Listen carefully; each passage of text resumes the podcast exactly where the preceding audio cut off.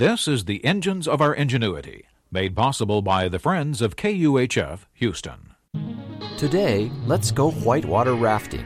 The University of Houston's Music School presents this program about the machines that make our civilization run and the people whose ingenuity created them.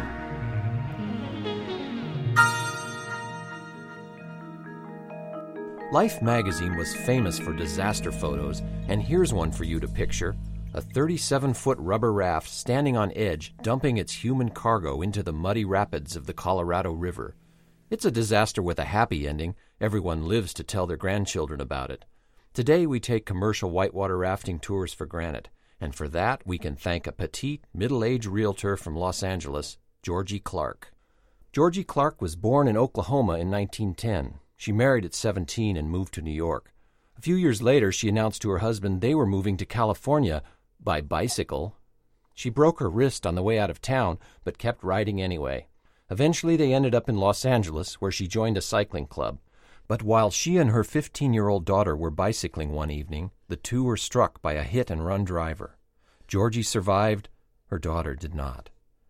Numb with grief, she holed up in her apartment for weeks. Finally, a friend dragged her out to see a photographer's slideshow of the Grand Canyon. When it was over, Georgie asked the photographer to take her along on his next trip. Before long, she was leading the trips and proposing that the two explore the Grand Canyon not by foot, but by water. Georgie's first trips down the Colorado were so sparsely outfitted they made Outward Bound seem like Club Med. She brought no camping equipment, in fact, not even a boat. Instead, she and her partner donned bulky Mae West life jackets, locked arms, and jumped into the river. They swam the Grand Canyon. Several years later, when she had scraped together enough money to buy a surplus Navy rubber raft, she said it felt like riding the Queen Mary. Only a handful had run the Colorado in 1945. Certainly no one had ever swum it, at least on purpose. She did the trips for fun at first, splitting the cost with friends.